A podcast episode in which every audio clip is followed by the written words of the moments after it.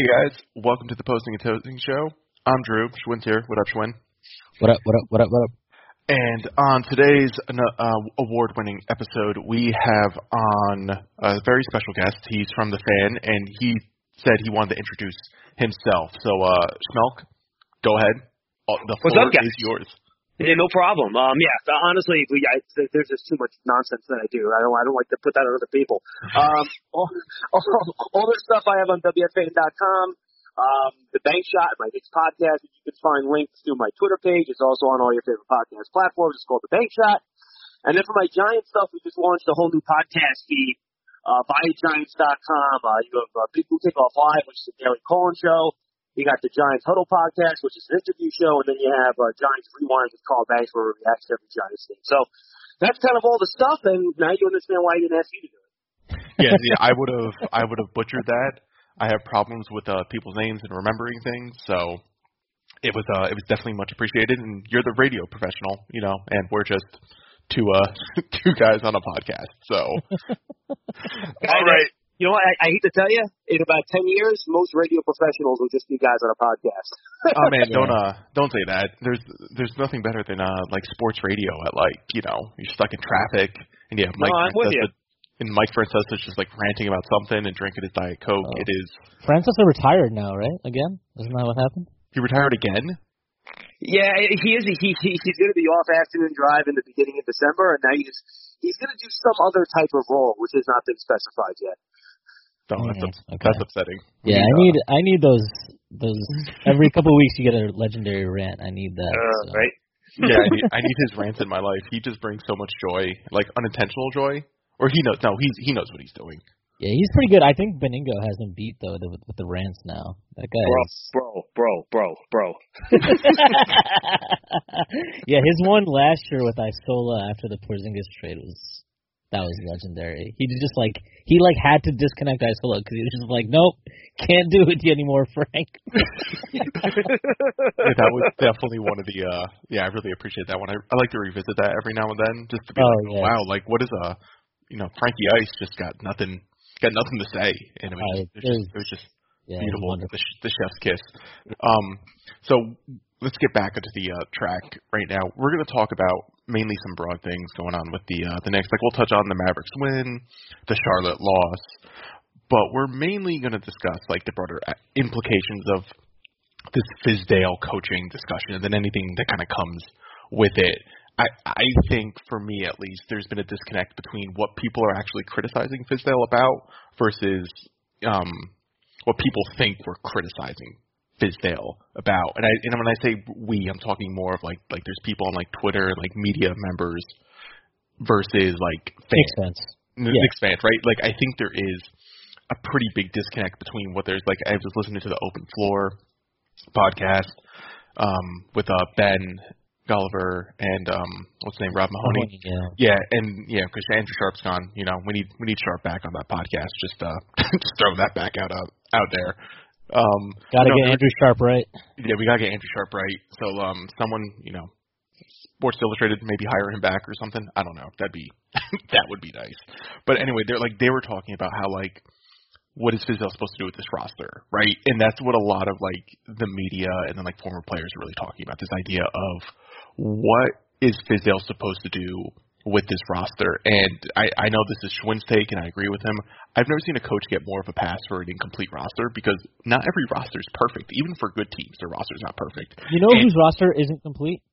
The Um, fucking Hornets. Yeah, that, I was about to say the same exact thing, man. Absolutely. Like I, I just, I okay. So here's the thing, right?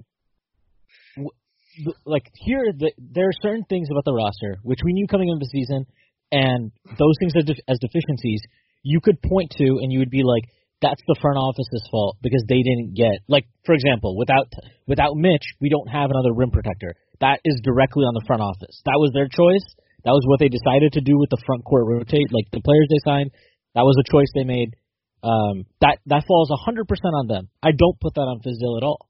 But when Mitch is out, your entire like, why are you forcing these three big lineups in that situation? Especially because like the value of playing big, right? If you're playing big, the entire purpose should be like you're controlling the inside, the, the paint. You're, you're you have room. You're, if you're not getting that out of your three big lineup, then it probably doesn't make any sense to play it as much as you have. And it's like, I mean, we didn't need to see Morris, Randle, and Port. I think they're like our highest three man, like the the three man combination that's played the most minutes together. Like, I don't care that Mitch is like if Mitch is out, we have 90 guards on the team. Like, we have so many fucking guards. You should be playing them. Like, you should be playing small way more often. And I think you touched on this. I listened to your um, pod the other day with uh, Vecenie, and yeah. um, you touched on this where you were like, "Look, man, like he because he was like, oh, you got to play Randle at the five, and you were like, look, I'll take two big lineups at this point. like I don't like I don't mind, but the three big lineups are just killing me, and they're killing us on the on the court. And it's like, you know, as soon like we now that Mitch is back, all of a sudden you're seeing like, oh, the lineups make more sense now. But it's like the adjustment to him being out was so poor, and like that's that's the stuff where you see when you're watching if you're not watching the Knicks every game, you're just looking at their box scores, and you came into the season like ready to like make a meme out of them, then sure, it's great, and you can be like, ha ha ha, Knicks fans are so delusional, like Fizdale can't do anything. But if you're actually sitting there watching these games, and you see how the minutes are being doled out in specific spots and like positions, um, like he he's just not he doesn't do that stuff clean, and it's like that's that's the worrisome part among many parts. It's like yeah. I don't know. Yeah, John, go ahead. Yeah, to me, I, I want to go back to that Bulls game because I think this was a perfect example. He went to a lineup at the end of the third quarter, which is a terrible lineup. Um, I believe, if I remember right, it was literally he picked the five worst defensive players on the team and put them all on the court at the same time. It was, it, I'm not, you know, you laugh, but it's true. No, it was. I remember it. he put out Bobby Portis, Kevin Knox, Allonzo Trier. Uh, I'm trying to think who the other guys in the lineup. Oh, thank you, Dennis Smith Jr. And, and then he had Randle at one point. And, and and Randle was in there too, and then Taj Gibson went in for him after a couple minutes. Yeah. But the idea as a coach that you can think that lineup works. And then he didn't just stick for for the for the for the end of you know the the three minutes in the third quarter, which they got away with. They finished the third quarter tied. I think they were actually even in plus minus. Then he puts him there for the fourth, and after a minute he calls timeout, and you're like, all right, he figured it out. They're down three now. He's going to make a change. Then he has to play two more minutes, and you yep. blink an eye. Um, uh, the uh, Coby White gets hot from three, and then they're down nine. And it's, it's, it's stuff like that where you just sit there and you wonder, why would she think that's a good idea? And look, everyone's, and, and this is the point I made. The bigger, the bigger overall picture problem with this Knicks team is Steve Mills and the roster that they built. Because even if Fizdale gets the most out of it, what are you going to win? 32 games, something like that. Right. That's if he does a that's if he does a great job. So that's obviously not an ideal situation for an NBA team. Like your best case scenario is 32 wins. But he comes out this year, and look, did he get help? No. Dennis Smith's been terrible. Julius Randle's been terrible. Mitchell Robinson's been hurt. So those are all things that you say, okay, that makes sense. But the question is, is he maximizing the people at his disposal? And I don't know how you can take a look at what they're doing and say that he is because there's no reason that on every night both Damyean Dotson and Wayne Ellington should not be part of this rotation. This team is so deficient in terms of shooting. No one can really shoot that well on this team except for those two guys. Yet he consistently only plays one of them and only plays one of them around 20 to 25 minutes. That doesn't make any sense. So I think when you take a look at things like that, you get frustrated. And, you know, Sam Vecenie made one other interesting point in the podcast. He made a bunch of them, but this is one that kind of stood out to me because no one's made it. I think, and, and we all kind of said this over the summer, right? The front office put Fizdale in a tough spot. They gave him all these veterans on one-year deals that going to expect to play, inflate their numbers, and sign a big contract, right? Their agents are expecting to go to the Knicks, inflate their numbers, and sign a big contract. So if you go give Bobby, Bobby Portis $15 million, he's on the roster, he and the agent are going to expect to play. And then if you don't play him, what's going to happen is that the agent's going to get pissed at you. And then maybe it's going to hurt your ability to get one of his clients later on. So, you know, my whole thing with the free agent class is that I, I was fine for the most part with what they did, but I thought there was a point of diminishing returns where they signed too many guys And I think I would have rather left open fifteen million dollars or even twenty million dollars of cap space than Yeah. bring in a Bobby Portis and a and a Elfrid Payton, for example. But you know, if Payton's on the roster, that's fine. Just take Bobby Portis off, and you save fifteen million dollars, and you have got cap space to absorb a salary dump. That would have been fine. So I, I think Fizdale's done a poor job with it, but I also don't think Steve Mills did him any favors.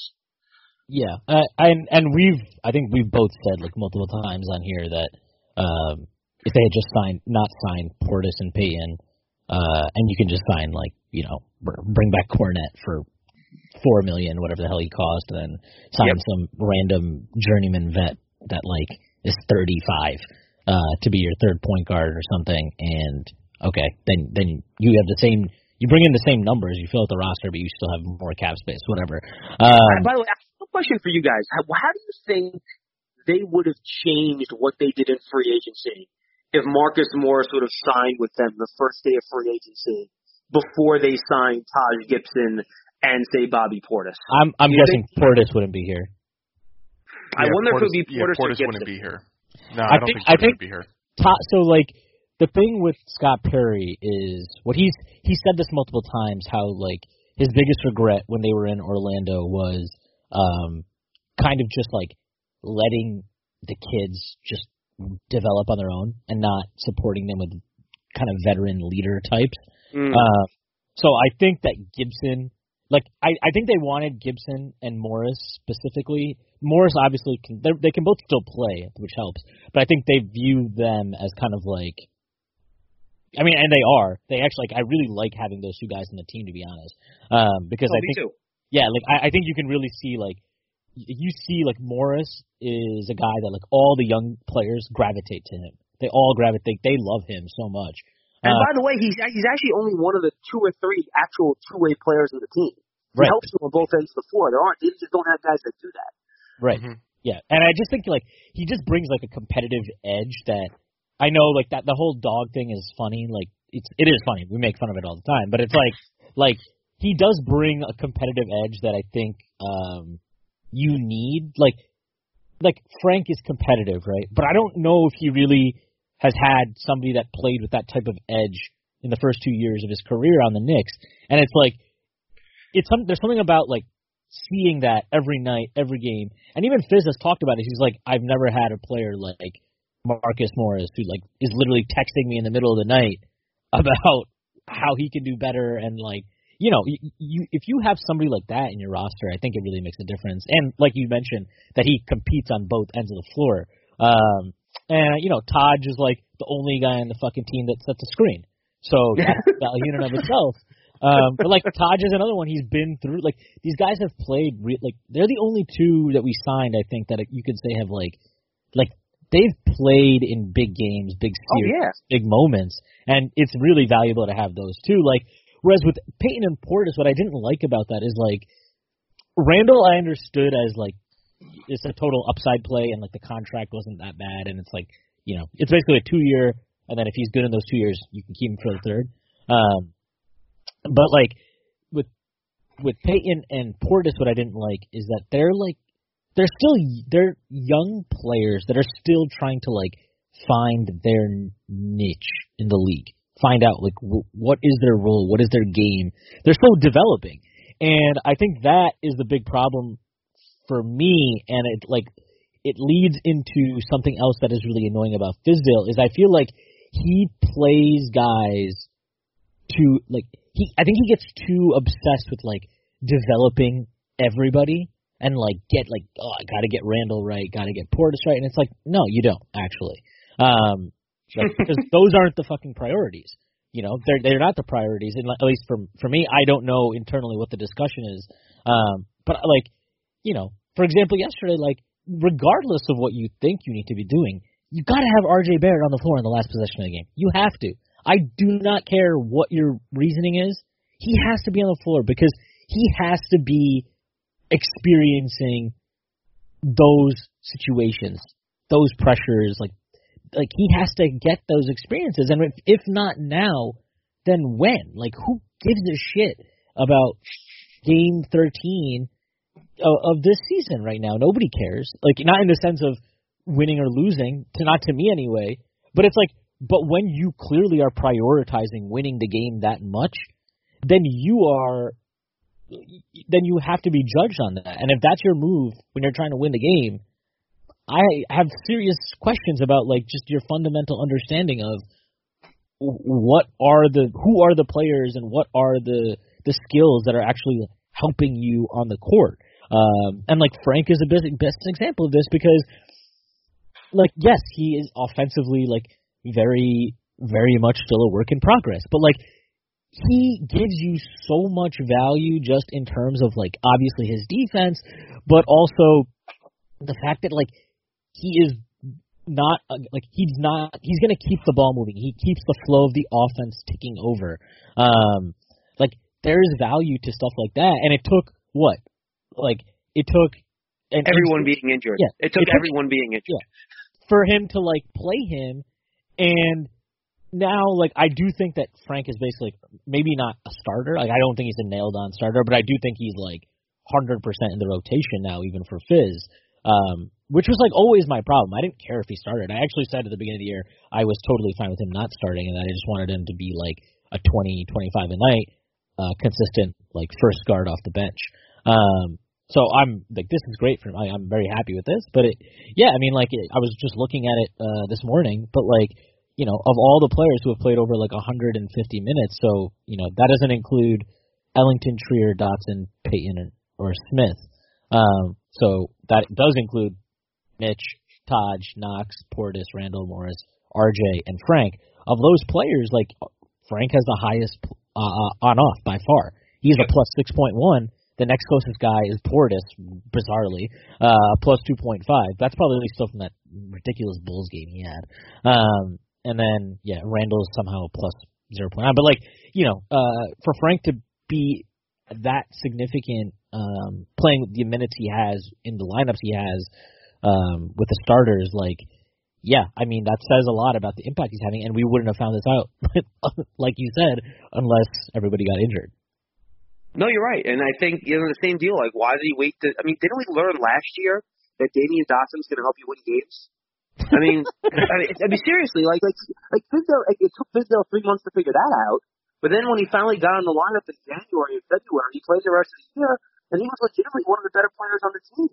Yeah. And I, why he did not, I mean, maybe it was the shoulder, and that's why at the start of the year, but it's pretty clear that the dude's healthy. So I, I, I don't understand why there was a hesitance to, to put him in the game. And, you know, I, I wonder what's going to happen when Payton gets healthy and Smith stays healthy. And, you know, because Frank's been, you know, he's, he's just, he's such a unique player and his value would be so much better on a better team. And I think a lot of people that don't follow this stuff closely enough lose that which is unfortunate. Um, and look, he still has a lot of work to do offensively. I think his catch and shoot game has been much, much better this year. Which, frankly, if he doesn't get any better, at least he's going to be a catch and shoot three and DI for the rest of his life, which is a good, valuable asset to be mm-hmm. in the NBA. He's still here. Here's my problem with Frank right now, and I said this in the podcast with with with Vecenie. He plays like a six one player on offense. Yeah, he does. Like, dude, I've said this you're, so you're six five. Drop your effing shoulder into somebody, back him off, and go up on him. I mean, he yep. Kemba Walker on you, mouse in the house, dude. Go at him. I mean, go go take advantage of that. And I think you know we're seeing him be a little bit more aggressive, and, and it's getting better. But just go to the basket. You know, don't be afraid to penetrate into the paint. We saw that in the first half yesterday a little bit. Yeah. Throw a lob. Get up there. Just put the ball on the rim. Maybe Mitchell Robinson comes in and, and cleans it up for a dunk. So look, those are things that he can get better. I still got to be more aggressive going to the basket, but you know, he's just been good. And you know, you mentioned earlier in the podcast how you know a lot of people that don't follow closely don't understand the criticisms of him, and I, I'll give Zach Lowe some credit. Um, he did a podcast with everyone's um, with all Knicks yeah. fans. Favorite yeah, I was not listening to that, that podcast, man. No, I, I, I think he did. And, and and Howard said the stuff you would imagine he would say. And Zach Lowe, I think if you can like fast forward past the Howard Beck parts, which I'm sure would would, would drive you nuts. I like Howard, but I, I I I like Howard. I understand why why why he drives Knicks fans nuts a little bit. But Zach Lowe actually said it. And remember, Zach Lowe like he like host shows on ESPN with Fizdale, and you know Zach watches a lot of basketball. He goes, look, yeah, this is the front office's fault, but you know we're through a hundred plus games of David Fizdale as Knicks coach, and he said this. I have no idea how he wants to play basketball. I don't Right. know how he wants to organize things. I don't know, you know, does he want to be a defensive team? Does he want to be a motion team? Does he want to be a three point shooting team, a transition team? I have he has no idea. I have no idea. He changes, and he actually said this too. He goes, he literally changes the the the basis of their defensive schemes once every four or five days. I Yeah. mean, does he, does he want to track pick and roll? Does he want to switch pick and roll? Does he want to switch everything? I mean, Yesterday we were playing a matchup zone. And yeah, I, I don't get it. And by the way, he's playing the matchup zone when he's got his best defenders on the floor. Right. It doesn't make a lick of sense. I get it. If, if, if, if, if you're going to throw out Kevin and Julius Randle and Dennis Smith and Tree, you want to go to a zone, I get it. But if you and New York team had Dotson and Marcus Morris and Mitchell Robinson out there, why the hell are you playing in a zone defense?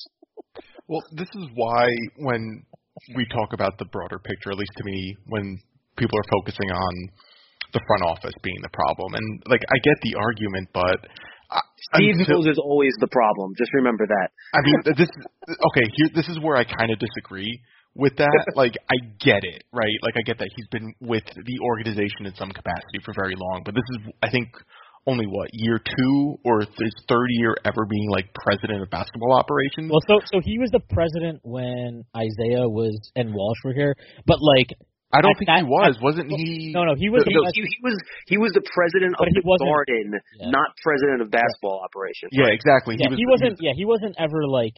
This is the first time he's been the head honcho of like the basketball department.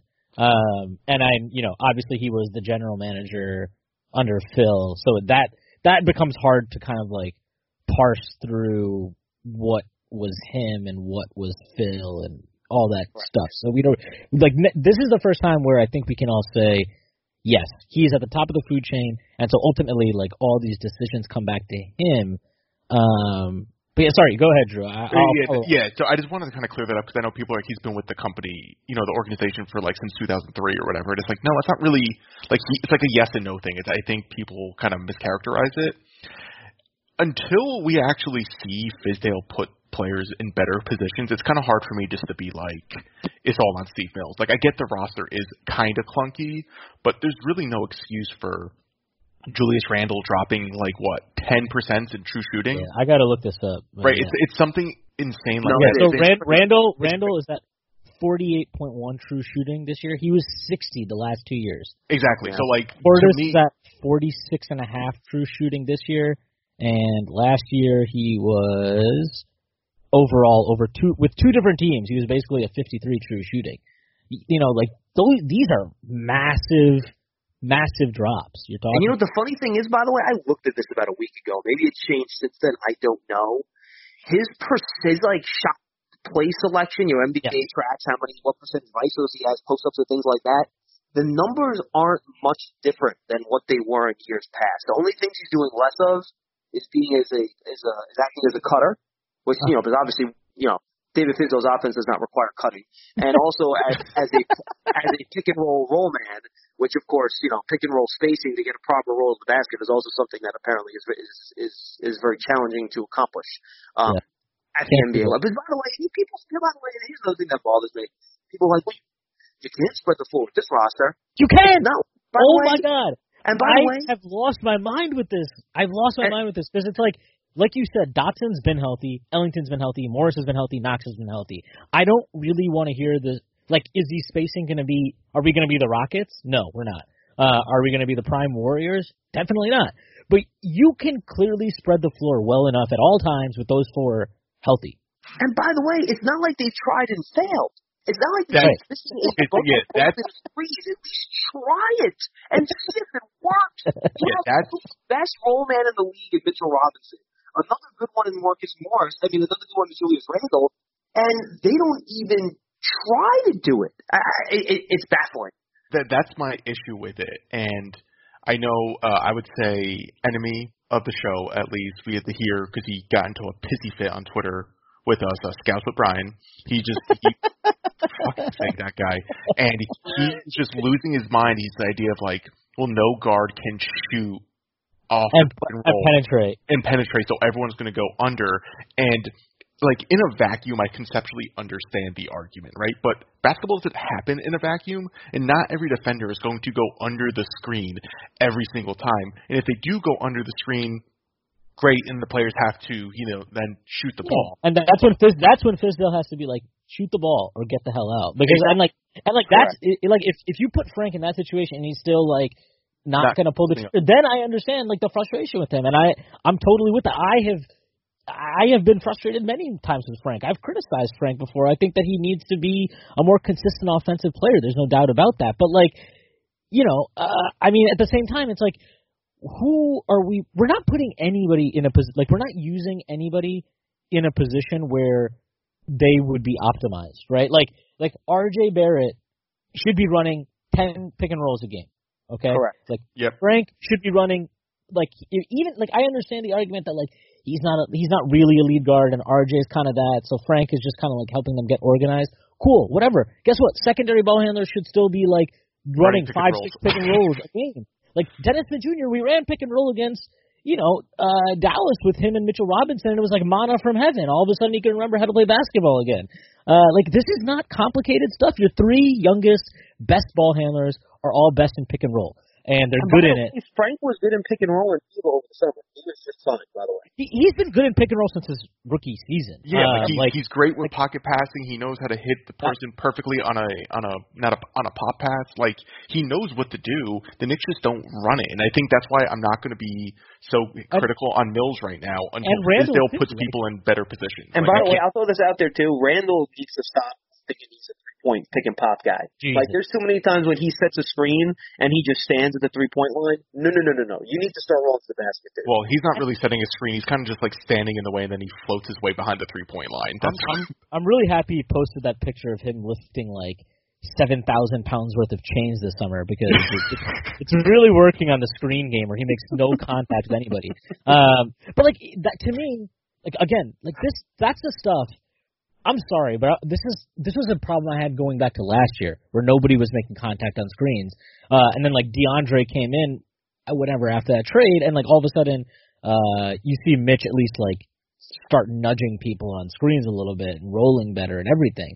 Um, and it's like now, like Julius Randle, like you just said, he's picking and popping, and it's like the man was is an elite roll man.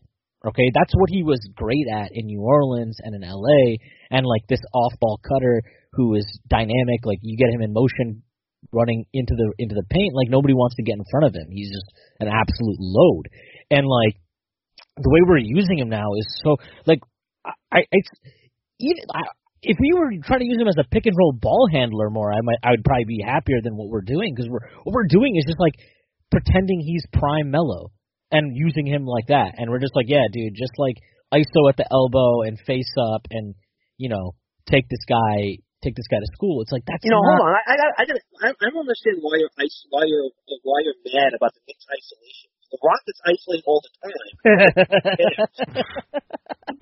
that was such a ridiculous defense of like It was the dumbest thing I ever heard. It was it was It's- literally it's one of the concerning.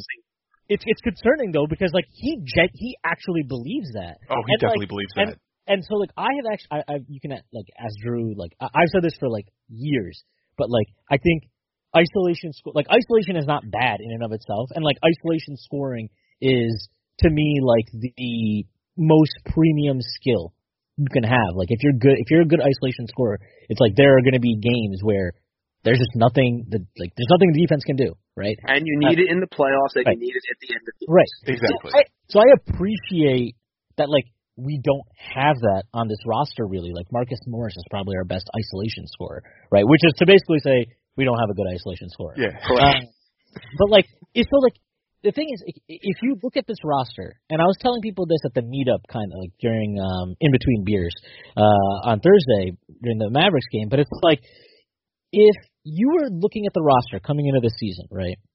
You would have looked at it and you'd have been like, okay, even if I absolutely maximize my offense, I'm not. How do I do that? Okay, it's not going to be isolating. It's not going to be like definitely not isolating Julius Randle and posting up Bobby Portis. But and like like what we're doing basically is using Morris and Randle and Portis as like the fulcrums of what we're building the offense around. And see, like that's where I get what uh you know the point that Vecenie made on your pod about like the front office might have you know, there's expectations that come with signing these guys, and like they all expect to play minutes. And I am totally understanding of that, and I am sympathetic to it. What I'm not sympathetic to is, I like, even if you told Julius Randle we're going to build the offense around you, that's fine. That doesn't mean that you have to build it around him, like pretending he's Kevin Durant, right? Like you can build it around using him in his like to his strengths, and then like the more annoying thing is we see stuff that works that is like actually pretty creative. Like in that in the Orlando game, I remember we ran these Mitch Julius Randle four or five pick and rolls, and they were Yeah. great. And it's like I haven't seen any of that since then. And like yeah, Mitch has been hurt for a period of that, but he hasn't been hurt the entire time. And they've played minutes together since then. And it's like I've never seen that again. Well, it's not like I- you can't do that with Bobby Portis and Randle either. Like you could do that. They just instead they're posting up Portis instead of like running him as like a screen guy. Like Right, there's other you- You could run pick and pop with them, right? Instead of like exactly. Right, and, and I I just it's it's the stuff like that, and like that goes back to what you mentioned and what Lowe mentioned is like, how do we want to play? What do we want to be? What is the idea of this team? And it's like you look at the roster coming into the season, and you know after that Celtics game, I remember the Celtics game, not the not the first one where everybody. I, I that was a blowout, but I actually think that was like a, just a weird situation with the crowd and everything. Um, but the second one when we lost in Boston on the Tatum game winner, um, like I thought Fizz had kind of like, okay, I had these eight guys. I want to like I want to play them, and um and, and like it was a good defensive rotation. And I was like, I remember after that game, I was like, all they have to do now is work in uh, Dotson into that rotation, and um, when whenever Elfrid or Dennis Smith get back, play them so that we have two point guards at least in the rotation. That's like a good ten man rotation.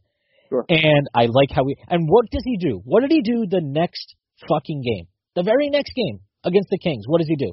Oh, I got to get Randle right, so I'm going to start Portis. Why? Why? Like, shouldn't Julius Randle should be figuring out how to get right with around the rest of the team. The rest of the team should not be catered to getting Julius Randle right because Julius Randle is not some like st- like elite star talent. I I I'm happy that he put up 21 and 9 or whatever the hell it was last year, but he's not an elite star talent. Everybody knew this. So to treat him and give him like this kind of you know, put him on a fucking pedestal like that is just absurd to me. It- It's not feasible, and that is coaching. Like that is about the coaching to me. Because sure, I'm the front office would have would have promised him a prominent role. I highly doubt they were like, yeah, we're gonna run 15 isolations for you a game. No, they were probably like, look, we're gonna use you a ton. We, we want to have you be a key part of this team moving forward, and and we want to, you know, uh, ha- build more of the offense around you than you've had a chance so far. Sure, so I can understand the drop in his efficiency. I expected it, you know, like you go from being a third option at best, mostly an off-ball player, to kind of a more prominent position on a team that doesn't have the greatest, um, most developed guard talent. Let's just say, like, of course you're going to see a drop in efficiency. So, but you know, 60 to 48 is that's just more Yeah. that's more than an adjustment to roll. That's being completely mismanaged. And then, like you know, And, like you mentioned, and the problem is that he, he didn't, get, he's not getting to the free throw line either, which is killing his efficiency. yeah, Yeah. Yeah. And I that mean- was his strength. That was his biggest strength was getting to the free throw line because they get, they would run him downhill off screens or off pick and rolls and just they stopped doing that and it's like that was his game. And that's what I actually thought the Knicks were going to do moving forward was just have guys just crash the lane and start generating like foul shots. And they just kind of stopped doing that. Like that's what I thought the identity was going to be. It was just going to be, you know, attack, attack, attack, and they're like attacking in the worst possible way. Yeah, and I mean this just goes back to like there are so many structural. Okay, so I'm just using Fizz's words, right? This is what he said multiple times on the record since he's, he was appointed head coach of the New York Knicks. He wants to play fast, he wants to shoot threes, and he wants to play aggressive, like on-ball defense. Those are the three things he really wants to do. Um, we shot 23s last night. Okay, 23s. uh, we are like I think our pace is basically the same as it was last year, which is a bottom five to ten in the league. Uh, There is no structure in our early offense or in our transition offense to um, produce threes or get going downhill. Like we don't every I, every other team in the league runs like drag screens, double drag screens, high pick and roll early in the clock. Just as like you might not get anything out of it, but you might, and so it's just worth doing. And like we don't do it at all. What do we do? We bring the ball up, someone passes it to the wing, we run some bullshit dribble handoff, and then like it's just it's telegraphed. Our entire offense is so telegraphed. Everybody knows what's coming. There's no like, you know, eh, there's no counters to anything, and it's just frustrating to watch because it's like I don't think that you could do great things with this roster, but I sure as hell think that you should be better than three and ten with the schedule we played. And you know, um, it's like, do I care about the wins and losses that much? No, but the reason we're three and ten is because our underlying metrics suck, and like, I do care about those because they tell me a lot about the coach. And yeah, yeah the three point shooting and all that stuff, it's just like unacceptable to me how ancient and old this offense looks. At the same time, I understand skepticism in firing Fizdale. It's funny, it almost has nothing to do with the job he's done. I will say this, I do think firing any coach 10 games into a season, especially on a rebuilding roster, is probably not the best thing to do. Um, giving a little bit more time, I think, makes sense. Just and look, I know last season was also a disaster. I'm not arguing that, but I do think I, I do think it reflects poorly on an organization to make a move in the NBA after 10 games. I just think it's a bad look. I don't think people like it. And I do think part of the deal here, and we said, you know, you guys will talk about this, I've talked about it, is that this year you want to try to show that you're a normal organization, that you're not chaotic, that you do things the right way. And the way you don't do that is have the owner force the GM and the president and to come out 10 games into a season and hold a press conference that looked like the hostage video out of the mountains of Afghanistan. You know, generally that's that's not what players like when when they come to a team. You know, the hostage videos it's usually not on the top of their priority list. So I think that's bad. So I do think there is value in stability, but I do think you get to a point where you say, is this guy actively holding back the guys on the team we're trying to develop from learning to play the right way. The question is when is that time going to come? And my guess, it's going to come at some point after that West Coast trip, which is in the middle of December. At the end of this just brutal gauntlet against good teams, that's going to take place, I think, from about November 20th to about December 15th, and it'll be somewhere around the the probably going to be somewhere around four and eighteen, give or take. Yeah. That's when the move's going to get made. Yeah. Um. I so I have like multiple thoughts on this, and I guess maybe this can like we can move on more to discussing the front office. Um, yeah, do that. So like my thinking with this is okay. Look, they hired Fizdale. I think it's I, I've seen enough at this point that I think that it was a bad it was a bad hiring. Okay, it's just a bad hiring. It, then that sucks. The Knicks have not had great success with hiring good coaches. and all. by the way, one thing I want to add to that real quick is that people mm-hmm. say they they they, they passed up Mike Budenholzer. I'm no. not sure Mike Budenholzer is picking the Knicks over the Bucks. By the way, no, no I mean, I, I think I think he I think he was using the Knicks in some way yes. for leverage. Uh, Absolutely. Because, like because he left Atlanta because they were rebuilding and he didn't want to rebuild. They had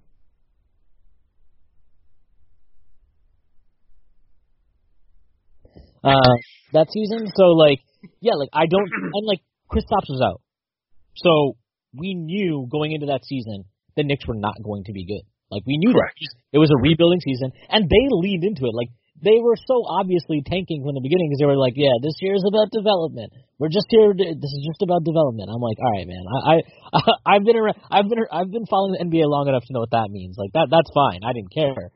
Um, so we knew that, and like, yeah, I, yeah. So I just don't see how Bud takes that. Anyway, uh, so like, okay, they they they hire Fizz. I I have a feeling that internally, uh, at least at the front office level last year, they may have been concerned, like we were, with a lot of the things that we were seeing um, from the team under Fizz. And I view the Mike Miller appointment as one. I think they were hoping that his addition may help Fizz, like maybe Fizz would listen to him more and give him more input.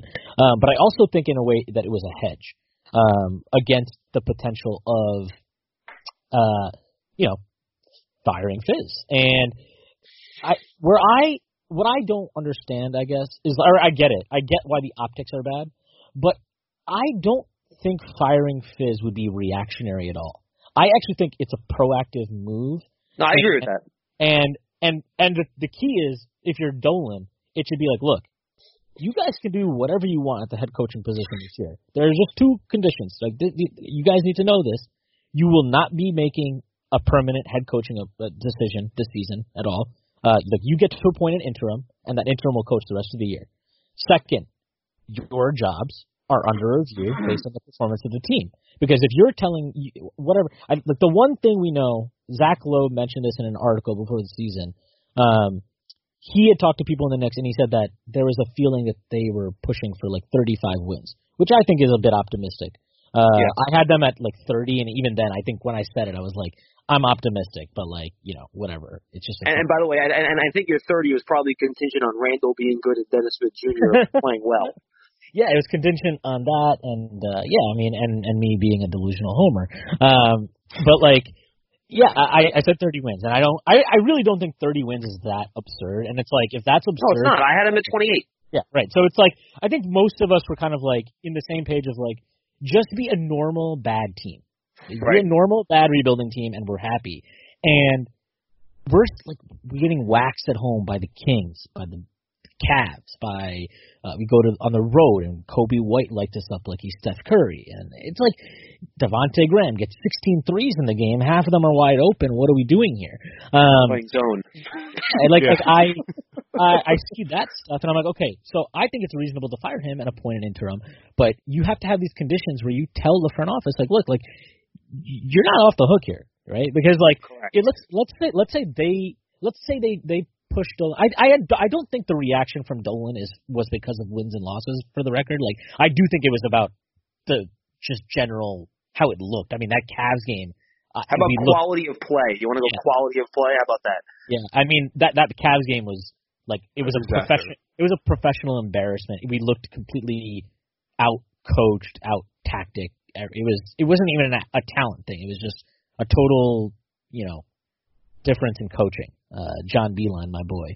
But um, coach, man, a great coach. Um, so you know, like, it just if you're not getting that, then you have then like that's the standard, right? That I think that we should be holding them to, like 30, 35 win pace, be competitive. That's what they wanted to be. I think that they had like maybe slightly optimistic, but I think their what their goal was was not unreasonable. They weren't like you got to make the playoffs this year. Um, I, right. Like, yeah, I, I so I I think that if you appoint interim, that's how that's the standard you should hold. And like even if they meet that standard under an interim head coach, I don't think that ne- that necessarily means that they should keep their jobs. But I I think like that's the way to go about like handling this whole situation. I don't think it makes sense to fire a front office in the middle of the season. No, uh, it does. Yeah, like I like e- even if you just want to like if you want to even like let them know that they're dead man walking and be like, look, you guys are just here to take calls and like do the basic due diligence, but you're not going to be here long term. I'm fine with that. Like, I think that's that's totally okay. I, we did that basically with uh, Steve Mills before when before we hired Phil Jackson. Um, you know, like I, I if you're going to fire them, it should happen after the trade deadline. That's why my stance on it. Um, and by the way, th- th- there should be a third condition for the front office. You listed two. You're not trading for Chris Paul.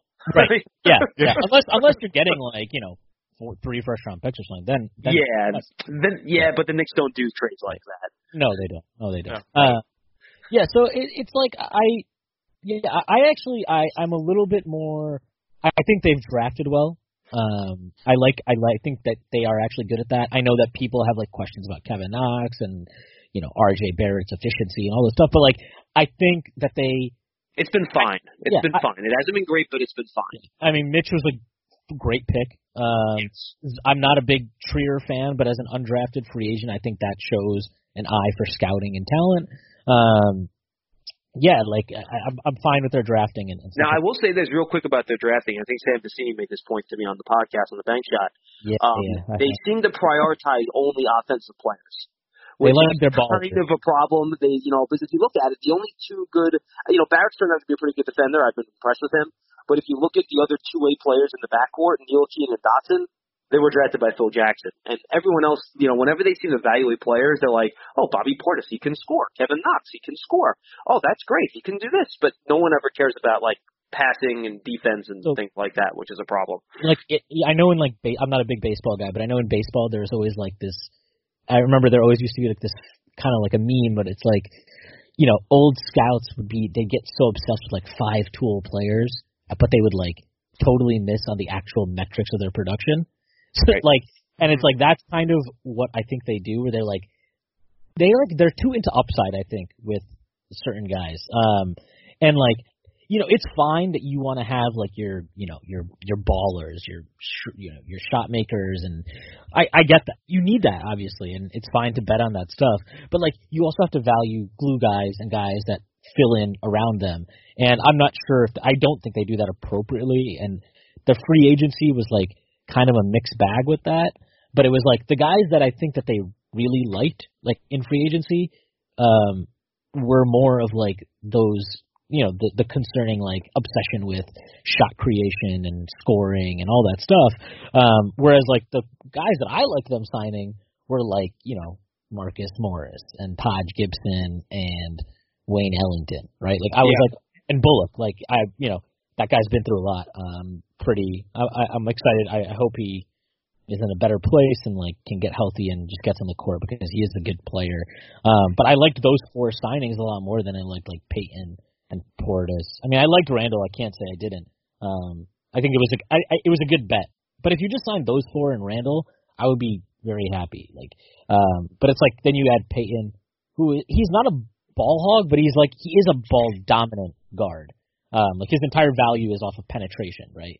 And it's Right. like if you drafted R.J. Barrett, why would you want that type of point guard? I don't know, especially when you already Especially he can't shoot too. yeah, yeah, right. And you already have Frank, and you already have Dennis Smith Jr., who you should want to develop more than Payton.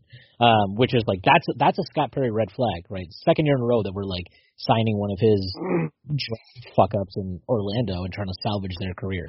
Uh, so I don't know what that's about.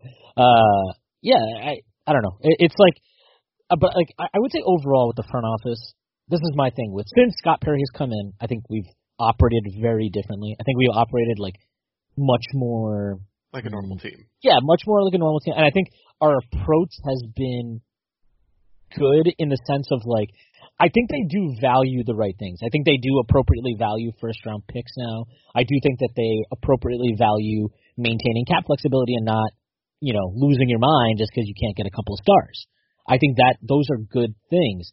But Yes. they're also like bare minimum things that we should expect of a front office. You know, I, I'm really happy you said that. I think people and fans this summer lowered the bar so much for what a good front office is. Look, just not being stupid shouldn't be the bar of, oh yeah, the Knicks are set now. You know, you know seriously, they, they managed to tear down the roster, right? That's the, that, that's the fairly easy part of all this. It's Right. using the assets you have now to turn the team into something good. That's the tough part. That's what I'm going to judge these guys on, not how they strip the roster down and you know spend tax space on one year deals. That's a that's something a rookie GM should be able to do.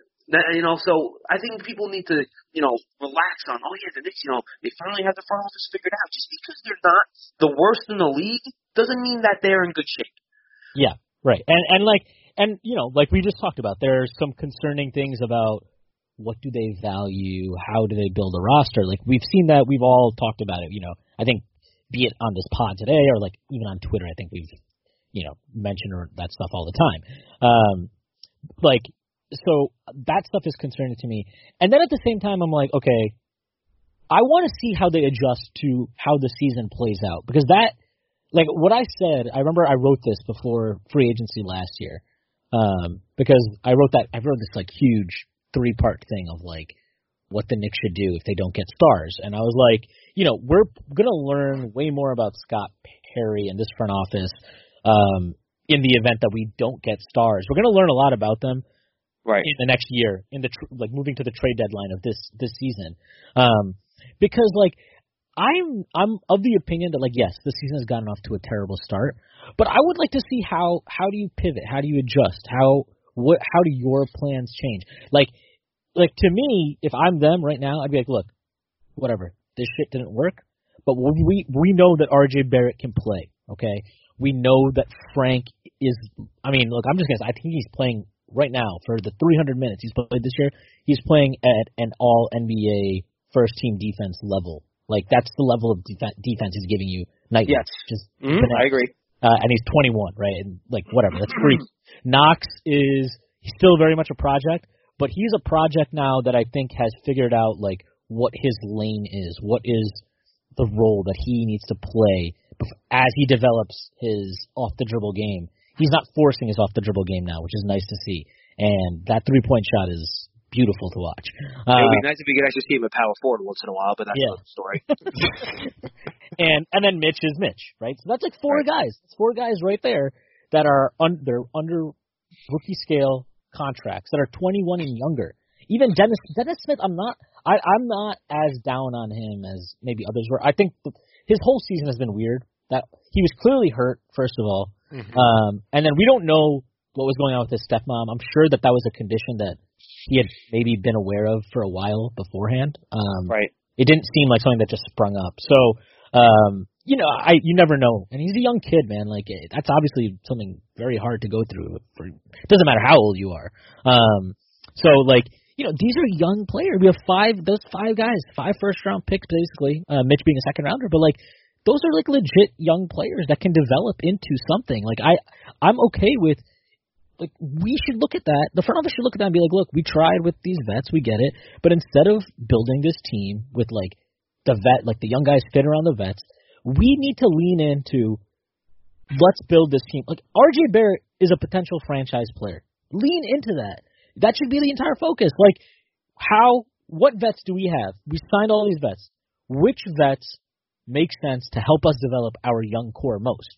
Okay? Like and that's why, in my opinion, I want to keep Marcus Morris even beyond the season because I think he is a player that makes sense with those young guys and can. And I like I mentioned before, he plays this competitive edge that I think is it's something that you need to learn how hard it is to win in the NBA every night. Um, and you need that around these guys. And I like Taj. I would keep Taj even after this year. I don't care that he's overpaid. We're not doing anything with the fucking cap space next summer anyway. It doesn't matter. Correct. Yeah, No. and and it's like I I like Ellington. I like Bullock. I I would trade Ellington because I don't think he matters. But like I I like him as a vet with this team. And it's like I would trade Randle before I traded Morris, to be honest, because I just don't like how Randle fits in with this team, and I don't like that like we seem to be wanting to force him to be something that he's not. So like if that's gonna be how we're gonna use him, then we should get rid of him. Um, and Portis should be gone after this year. Oh And yeah. it's like, and like, and that's fine, but like, just lean into what is so blindingly obvious to fans. Like, I think we would all be so much happier watching the, this team, even if they were three and ten, if it was just like the RJ Barrett show every night, and if it was like Mitch getting setting 10, 15 screens a game and rolling to the rim all those times and getting seven lob dunks a game, like we would be so much happier watching that. And like, I just want, be better. I just want to see like like RJ, Frank, Knox, Mitch on the floor all the time. I want to see those four with Dennis Smith in a small ball lineup. Like these are the things that we should be wanting to see. And really, for the the long term health of the franchise, it's much more important than however the fuck people perceive your free agency. Because ultimately, you know, what I've said is if the if you fire the front office today and you tell whoever you hire after that, hey, look, whoever applies to this job, you have carte blanche, do whatever you want with this roster moving forward. Uh, you get to appoint everybody you want in the front office. That's you give them a blank slate. There will be a lot of GMs interested in this roster because it's not a bad situation long term at all. You got a No, it's not. you got a shit ton of cap flex. You got a pretty solid young core uh, with a few very interesting talents. You got all your picks moving forward, and you got the two Dallas picks. Like it's a good situation for a guy for a rebuilding team. It's not like it's not like the the rebuilding situations of Knicks teams of yesteryear, which have just been Right. like these salvages, like these extreme deep dump salvages that you're trying to do. Um, so like I don't know. I I guess where I am with the front office is I am still in a I'm not I'm like apathetic at the moment to them. Um, I don't think they nailed free agency. I think they actually did some problematic shit in free agency. Um, I don't think they have created a situation that they can't salvage to an extent this season. Um, and I'm willing to see how they adjust. But to me, like you know, the the where I am with them is they have until the trade deadline to show me something with this team because um you know, as things currently stand, the performance is underwhelming, and their free agent signings, whether that be because of the coach they hired um, or other reasons, are have been underwhelming in a lot of ways. Here's where I am. Um, before the year, I would have told you, yeah, definitely trade Marcus Morris at the trade deadline. I'm like you. I'm not as anxious to do that anymore. If a team comes calling though, and you yeah.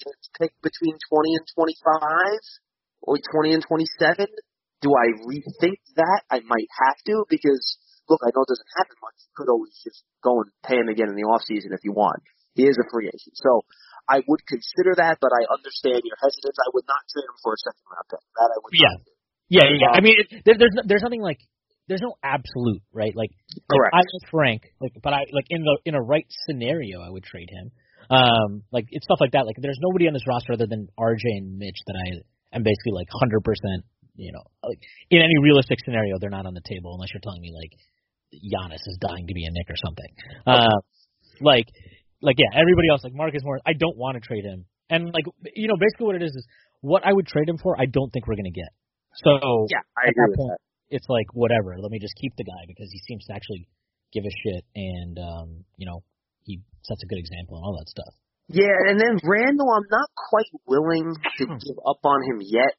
Um, I have not liked what I've seen. All the bad parts of his game have shown up here, and the scoring efficiency hasn't. Um, I do think, like we've talked about ad nauseum here, that if you use him properly, some of that scoring efficiency can come back. So, and I do think they need him to an extent because look, this team offensively it stinks. I mean, they just look as good as RJ Barrett is. He's not. He wasn't an efficient player. He's not going to be an efficient player as a as a rookie in the NBA, and that's fine. I didn't expect him to be, and you shouldn't hold him to that standard. It's just unrealistic one. Ntilikina is still not an efficient scorer. Kevin Knox, if he's not shooting threes, has not shot the ball at an efficient rate this year. He just hasn't, but he's been a good spot up shooter, and that's fine.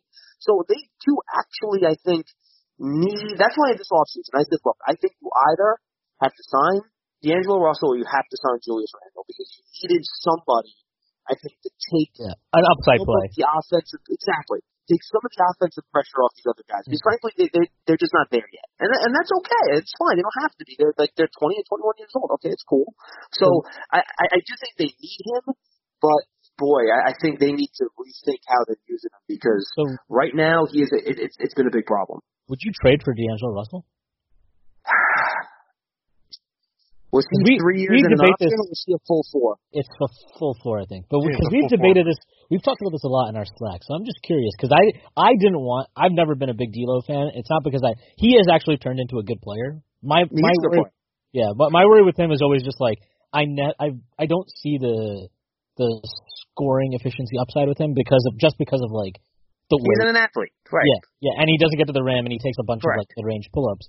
Um, like I see him more as like an elite scoring six guard. Like that's the role where I think he can be on a championship team. I don't see him as an elite starting point guard. That isn't, but like you know, I mean, I guess for us, yeah, I guess. So would you trade for him, like in the right scenario? If you're just like, if they're just like, let's just give us Marcus Morris, uh, Portis, and like, I don't know, Dotson or something like that, and maybe maybe and the and the 23 Dallas pick, if that was the deal. Uh, you know, it's a really it, it, it's a really good question. Um, I'm hanging up the I, phone. can I get can I get two more months to see what I have in Dennis Smith Jr. yet? I mean, yeah, honestly, yeah. If, if if I get to February and Dennis Smith Jr. still looks like he doesn't how to play basketball 75% of the time, then I would. I just look. Let's be honest. For 80% of the time, it looks like he doesn't how to play basketball this year. Um, but I would think about it. The problem is that does he take too much of the gravity and, and ball handling away from Barrett. Yeah, I was always exactly kind of on. The, I was kind of. I know he does. I, I was kind of. I was kind of. You know. I was just so desperate for the team not to be just, you know, so awful again. That look, if they get Russell, they're a 30 to 35 win team easily. Yeah, and like their offense is probably at least like it'll be closer to 20 than dead last. So. Right, and, and and if the Knicks finish the season ranked 20th in offense and 20th in defense, that's that that that's really good progress, right? Yeah, that's so, solid. And you got like a bunch of young guys. Yeah, exactly. So, you know, I think it depends what you want to prioritize. If you really want to, you know, do better and win more games in the next two years to be more attractive in free agency in 2021, then yeah, I guess so. But uh, I think you would you I would make sure I don't give up anything of value in a trade like that. Yeah. I would give up. I would give up absolutely nothing for D'Angelo Russell. You guys are absolutely insane. Like he's not good. I'm sorry, he's not a good player. He's getting paid like thirty million dollars to jack up, you know, mid-range shots and shoot as efficient as Emmanuel Mudiay. Like, and he doesn't play Oh, defense. he's he's more efficient than Mudiay. Come on. Mm, look at those true shooting last year and tell me. Yeah, but he's uh, 57 this year. Yeah, I don't care. I'm I'm using last year's stats. It's I don't I don't want anything to do. He's actually been getting he's actually been getting to the line a shit ton this year, or not a shit ton, but way more this year. That's well, do you do you trust David Fizdale to actually be a good coach to No, help like- that out? But like, but like, Well- isn't like the the point is we let's assume let's assume Fizdale's gone. So Mike Miller's the interim head coach right now. Like, and the thing is like, okay, Fizdale sucks, whatever. You can't like not make moves that you think a better coach would get more out of just because Fizdale sucks. Like, then just fire like just fire Fizdale, which I think. Uh, Yeah, that's, yeah. that should be the solution. What I'm, what I'm saying is is that instead of focusing on maybe like trading for a guard like D'Angelo Russell, how about use Julius Randle correctly before we even consider the idea of Oh, I bringing in agree. different guards and stuff like that. Like that's kind of my issue with the whole framing of like a D'Angelo Russell type of argument. It's just like have a coach that realizes Julius Randle should be setting screens and holding him accountable for setting screens and holding him accountable for not playing defense 48 minutes a game. Yeah, I, I mean, I mean, the the major thing for me is like say whatever you want about what the front office did this summer. I just don't think that like we're even getting a an honest appraisal of it because of how Fizdale's coaching, which is like, and like that's like you can those are two separate problems, right? You can be like, I don't like anything the front office did this summer. Okay, fine. That doesn't mean that like the head coach just gets a pass and like you don't evaluate him. Like people tried to say this shit last year. Oh, we were tanking, so uh, that you just get a, it was a free year. Like no, that's not how it works. You don't get free years in the NBA. Like I still have to evaluate you on what you did, and what you did was not good last year. Like I don't know what you're trying to accomplish, and like I still don't. Um, yeah, I don't. I I I'm like very. I'm so desperate for a like a, a like a just a, a quality offensive point guard, but it's like I feel like that desperation is sometimes makes us want things that aren't necessarily as good as we need them to be.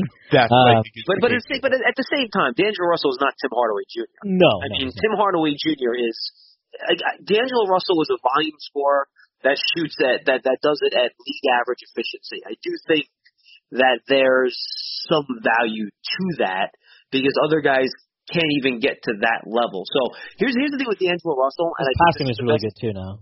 No, no, no. I, I think he's actually. I've always liked his passing, even when he was back at Ohio State. To me, the thing that makes me hesitant on D'Angelo Russell, I believe that there is a pretty hard ceiling of how good you can get if he's your number one guy. Yeah, But I also think he gives you a higher floor. Right. So I think that's kind of what you're looking at if you do make a move like that. But I think you guys made a good point. I don't think you do anything, you think about anything like that until you get at the trade deadline. You have a better feel for Dennis Smith Jr. You see where RJ Barrett is. You see where Randle is, and then you can make a decision like that. But I would not trade future draft assets in a trade for him under any circumstances. right. Yeah, he just, he just does he just does nothing for me. I've never liked the player. He just he just keeps confirming it. yeah. Plus, plus he went to Ohio State, so fuck him. Yeah, exactly. Uh, like, we don't we don't we don't want any Ohio State players on the uh on the team. We don't like can't- their kind around here. No, we don't. We're not big uh, fans of uh, the state of Ohio either. So Um, just gonna throw that out there. uh, so uh, should we talk about our our Latvian friend that visited? Sure. Oh yeah, let's uh yeah, let's get into that. So um unfortunately due to the heartbreaking loss and the, you know, incredible timeout play that David Fizdale drew up to uh, end the Charlotte game, which was a masterclass of coaching. Uh, the Knicks did win a game, and they beat the Dallas Mavericks at home, and it was just beautiful to watch because those beautiful New York Knicks fans were booing Porzingis every single time he touched the ball. It was bad. Oh boy, it it was bad. Oh, you were there, right? Yeah, I was there, and I and and and and I've been at a few of those. Boo the player every time he touches the games. That was probably the loudest one I've been at. It was it was rough. Oh, he and he deserved it, and it was wonderful. And I just want to point out that Porzingis was brought in for the last like five minutes of the game, And you know this was a tight game too, and they need you know Dallas needs that extra like scoring valve because it can't just be Luka. And Porzingis went 0 for 1, and he got subbed out for Dwight Powell because he was awful. And his one shot was this really poorly like fade away, off balance, like contested mid range shot, which we've seen so many times in uh New York. Um, I thought it was just like it was just a classic example of just like everyone's been overhyping Porzingis. We fell into that situation when he was with New York, and we were you know victims to it. And then I think we all like got smart but we did it a lot of like underground, I would say, in a way, where like we weren't like publicly saying it, but like privately between people like, yeah, Porzingis isn't that good, and we're kind of seeing that right now with uh, Dallas. He's just he's slower and he's doing the same exact shit he was doing in New York, just a slower version of it, and that and they and Dallas maxed him out for like five years. That's I don't think that's going to hold up well. Yeah, I go ahead. Go, go ahead. I'm sorry. No, no, go ahead. Yeah, I, I, my big, I just never like. I think people's perception of him is so weird because like his shot creation just sucks. Like it, no, it yeah. does. It, it's yeah. not good. Like all he can do if you if you're just giving him the ball is like it's all mid range pull up like finesse kind of stuff, and I really don't see it improving. Like I just don't see how that part of his game becomes much. He he just has to become a really elite mid range shooter like that that's frankly what he needs to do because he's Correct. he's just never going to be this overpowering big man that like can just like body guys into the hoop like the the the best big men in the league do. Uh, the most efficient scoring big men all generally can do that to an extent. Um, and and then like you know you're talking about maxing a guy second max a second like, he's he's going to be like their essentially their second max player because obviously Luka at some point is going to get a max. Um, you know, like you're talking about Maxi, he's your second option. Like a second option needs to be a, a pretty high end offensive, like efficient creator. And I just I worry about the path. I've always worried about like kind of the path for him to achieve that, um, because it always like even when he was on fire in New York, it was always like, you know, it was also it was so much of it was based on this like unsustainable mid-range shooting. Um, it's, you know, it's it, it, it's funny you bring that up. Um, I'm sorry for interrupting, but no, I about two years ago, it was during one of his hot starts, and I got into a Twitter argument with Tommy D, who I subsequently muted, and he blocked me, I think, and which which has been one of the best moments of my life. In fact, I don't have a problem with it personally. By the way, it's just it's, it's his opinion. He's such a homer; it's just hard to take. Um, yeah. You know, he he was shooting at that point something like 59% on shots between uh, 12 and 18 feet or something like that, or 16 yeah. and 20 feet. It was it was something unsustainable. Yeah. And my point was exactly what you said. Look, this is not going to continue. He's hitting a bunch of shots from 18 feet with a guy in his face. I don't un- unless he's literally going to be the best mid-range shooter in the history of the game. but literally, he would have to be the best mid-range shooter, better than Dirk, better yeah. than Larry Bird. He would have to be the better best mid-range shooter. Better than Melo, better than all those guys. You would have to be the best mid-range shooter in the history of the game in order to be an efficient offensive player doing that. And his argument to me was, well, Kevin Durant called him a unicorn, so that means he can do it. That was oh, that's, literally that's, his. That, that's Kevin Durant can't even shoot from mid-range that good. That, that that was that was literally his argument that he was called a unicorn. And look, oh, okay. I, it, it, and and and and that's why I muted him. But the the, the that's point a, that's being, a well-deserved muting for Tommy. Uh, it, Tommy, I don't think Tommy's listening, but Tommy, that's the stupidest argument I've ever heard in my life. yeah, no, it, no, it, it literally was, and I said, my I have too much stuff going on to engage in an argument like this, so I'm I'm sorry, I can't, I just can't. So I, you're you're 100 percent right. My my thing with Porzingis was always this as an offensive player, and I, this is gonna be a long answer. I apologize. He is not quick enough, even as a stretch five, to drive around guys. No, he's not. he not. takes too many long steps to the basket. Somebody's going to step in there. They're going to draw a charge. He's not going to be able to do that, right? So if you can't drive around guys, then you have to be able to post them, right?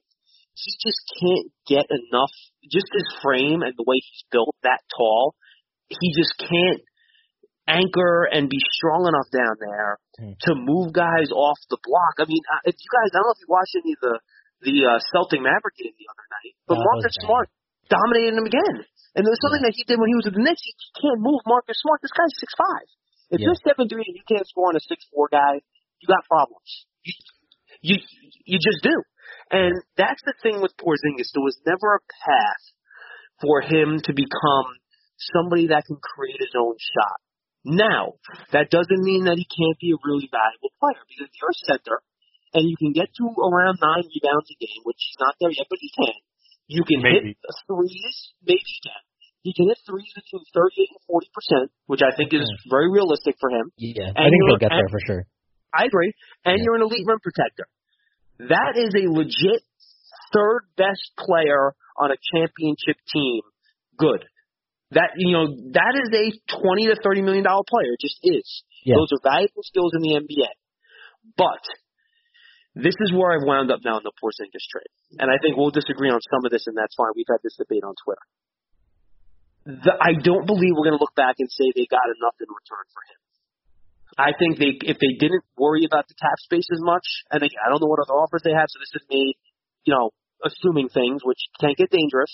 But I Mm. think if they did not prioritize dumping bad contracts, they probably could have gotten a little bit better in terms of future assets back. And Yeah. once and then once you prioritize cap space, you're leaving your fate up to things that you cannot control.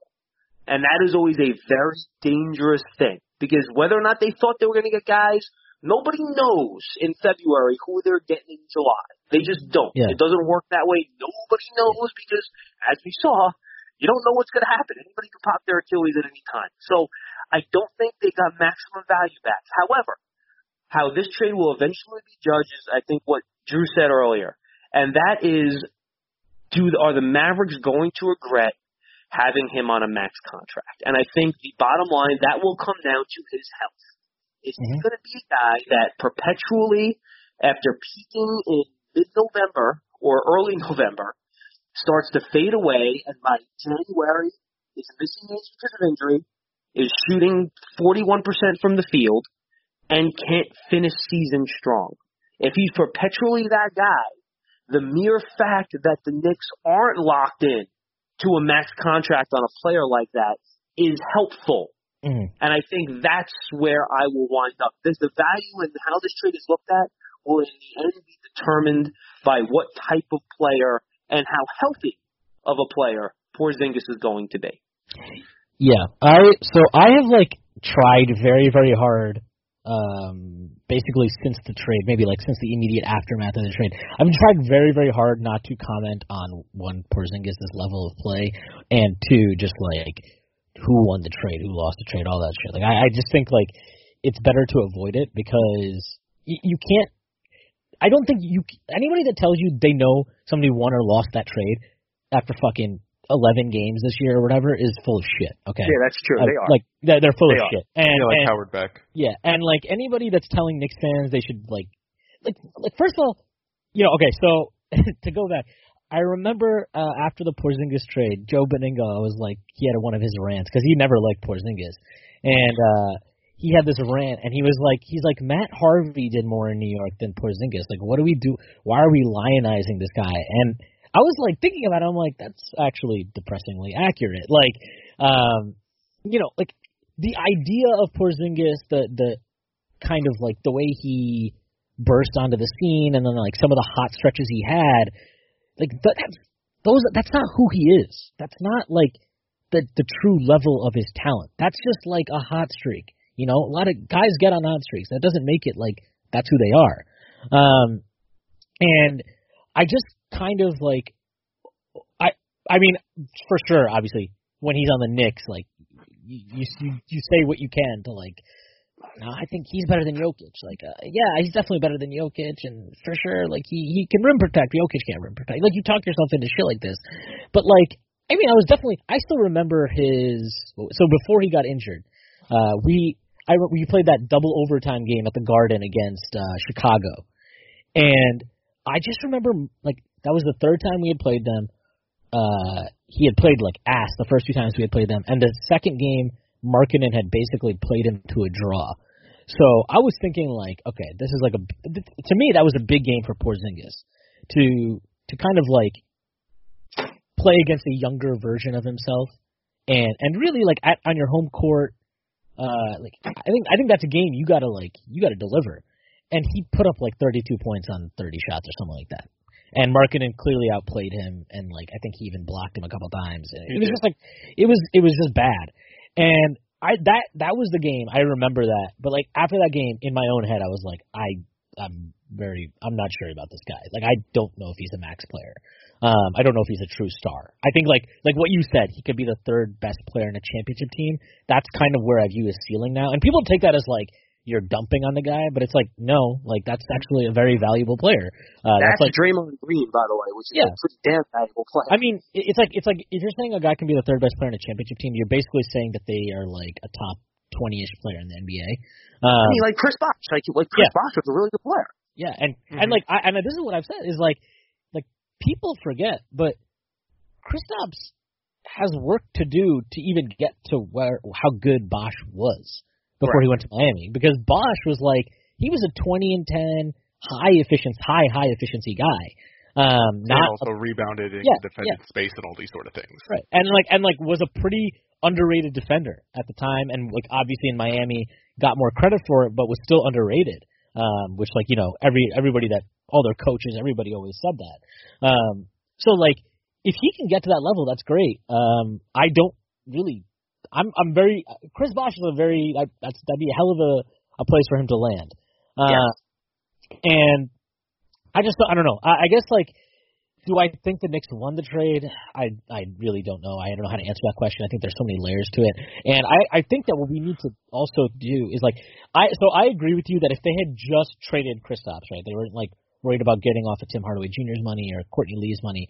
They they could have gotten more. I think where I disagree is I just don't see. I don't think they were ever going to get this like Godfather like massive pick offer uh, because the teams that had surplus picks at that point, I just don't think that they would have been in to trade so much of it for Kristaps, who wasn't even going to help them on the court last year. No, yeah, no, um, I agree with that. Yeah, there wasn't any way he was going to get like an Anthony Davis like right. package. I don't think he was going to anything like. By the way, guys, I got about five more minutes, so anything you want to get on, we can get on.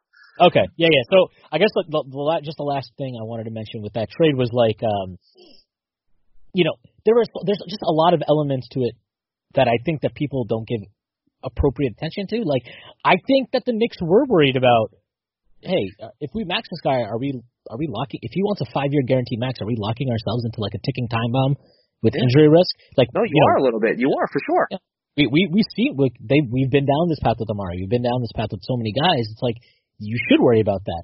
I think they were worried about his off court behavior, which um I'm not going to get that. He got whatever the allegation is, it's an allegation. You know, I'm, I'm not going to really get into that. But like, you know, uh, I've heard Woj and Russillo mention on podcasts, um, like yeah, like look, his off court stuff was he's he's out partying a little too much, maybe.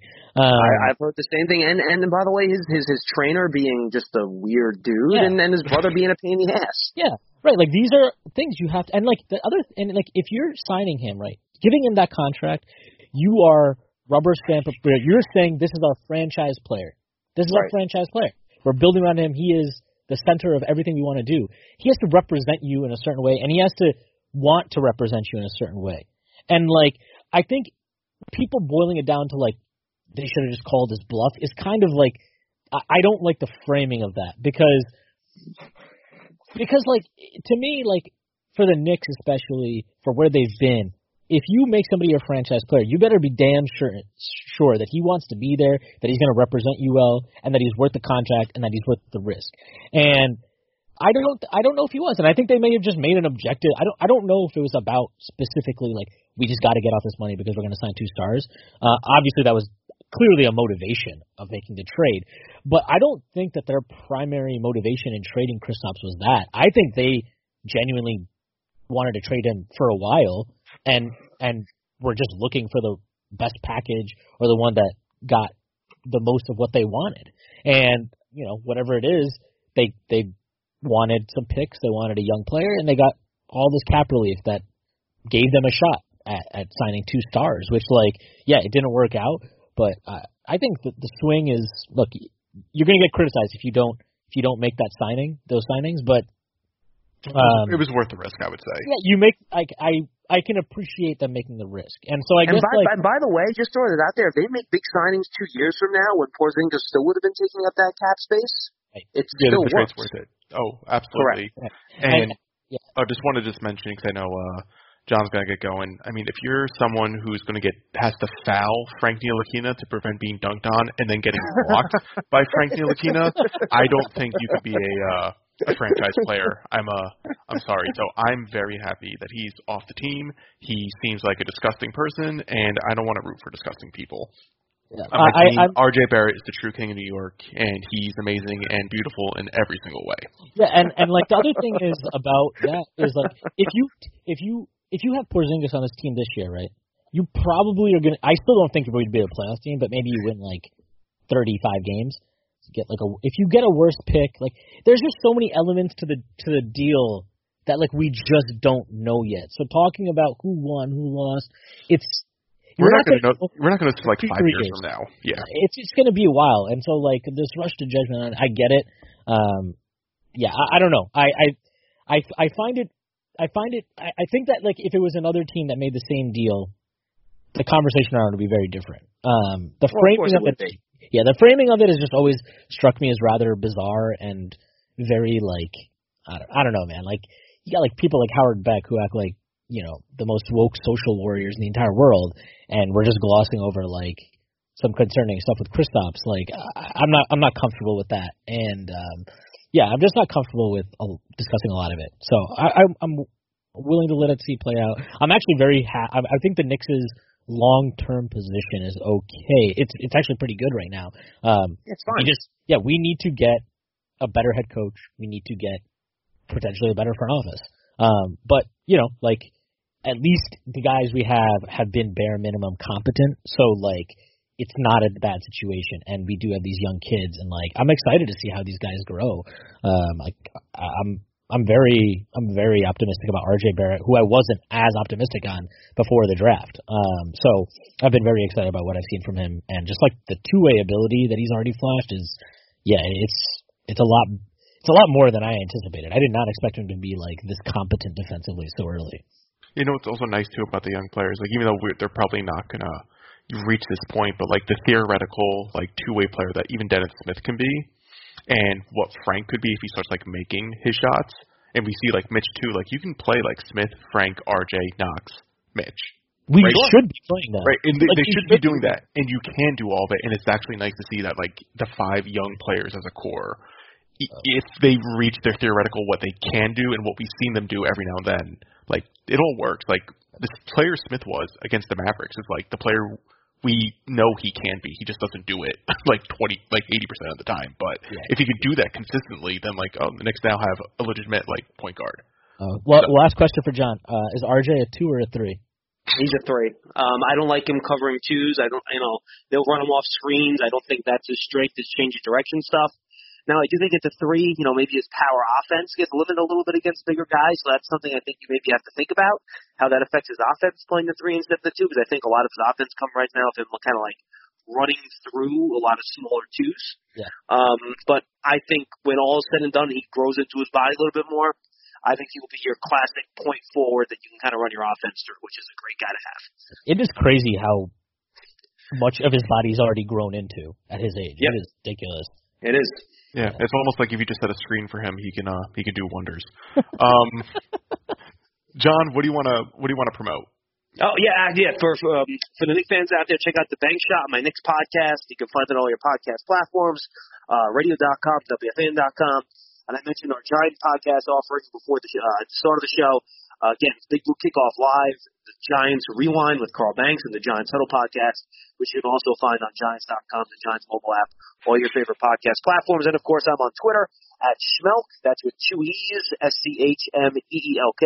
And I linked all my stuff from there. So that's probably the best way to follow me. I really Look at appreciate finding this morning, guys. It was a lot of fun. Yes, I, thanks we for appreciate coming it. on. No, no problem coming on. Um, I think we'll just end it there. Schwinn, do you want to promote anything real quick? I'm not going to promote anything. I don't care. Uh, I am working on something that'll be dropped at some point this week about uh, Fizdale. So Oh, Yeah. okay. Looks. Oh, looks like uh John left anyway, so we can't just promote our things.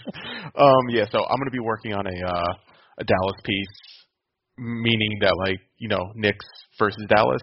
So oh. just basically like you know, it's just a good way to just be like you know, early in the week, you know, we had a tough loss. Hey, let's revisit the Dallas wins. That's basically what I'm doing. So I'm very excited to drop that as soon as possible. And that's it, guys. Have a good night or day, whatever. Same thing. See ya.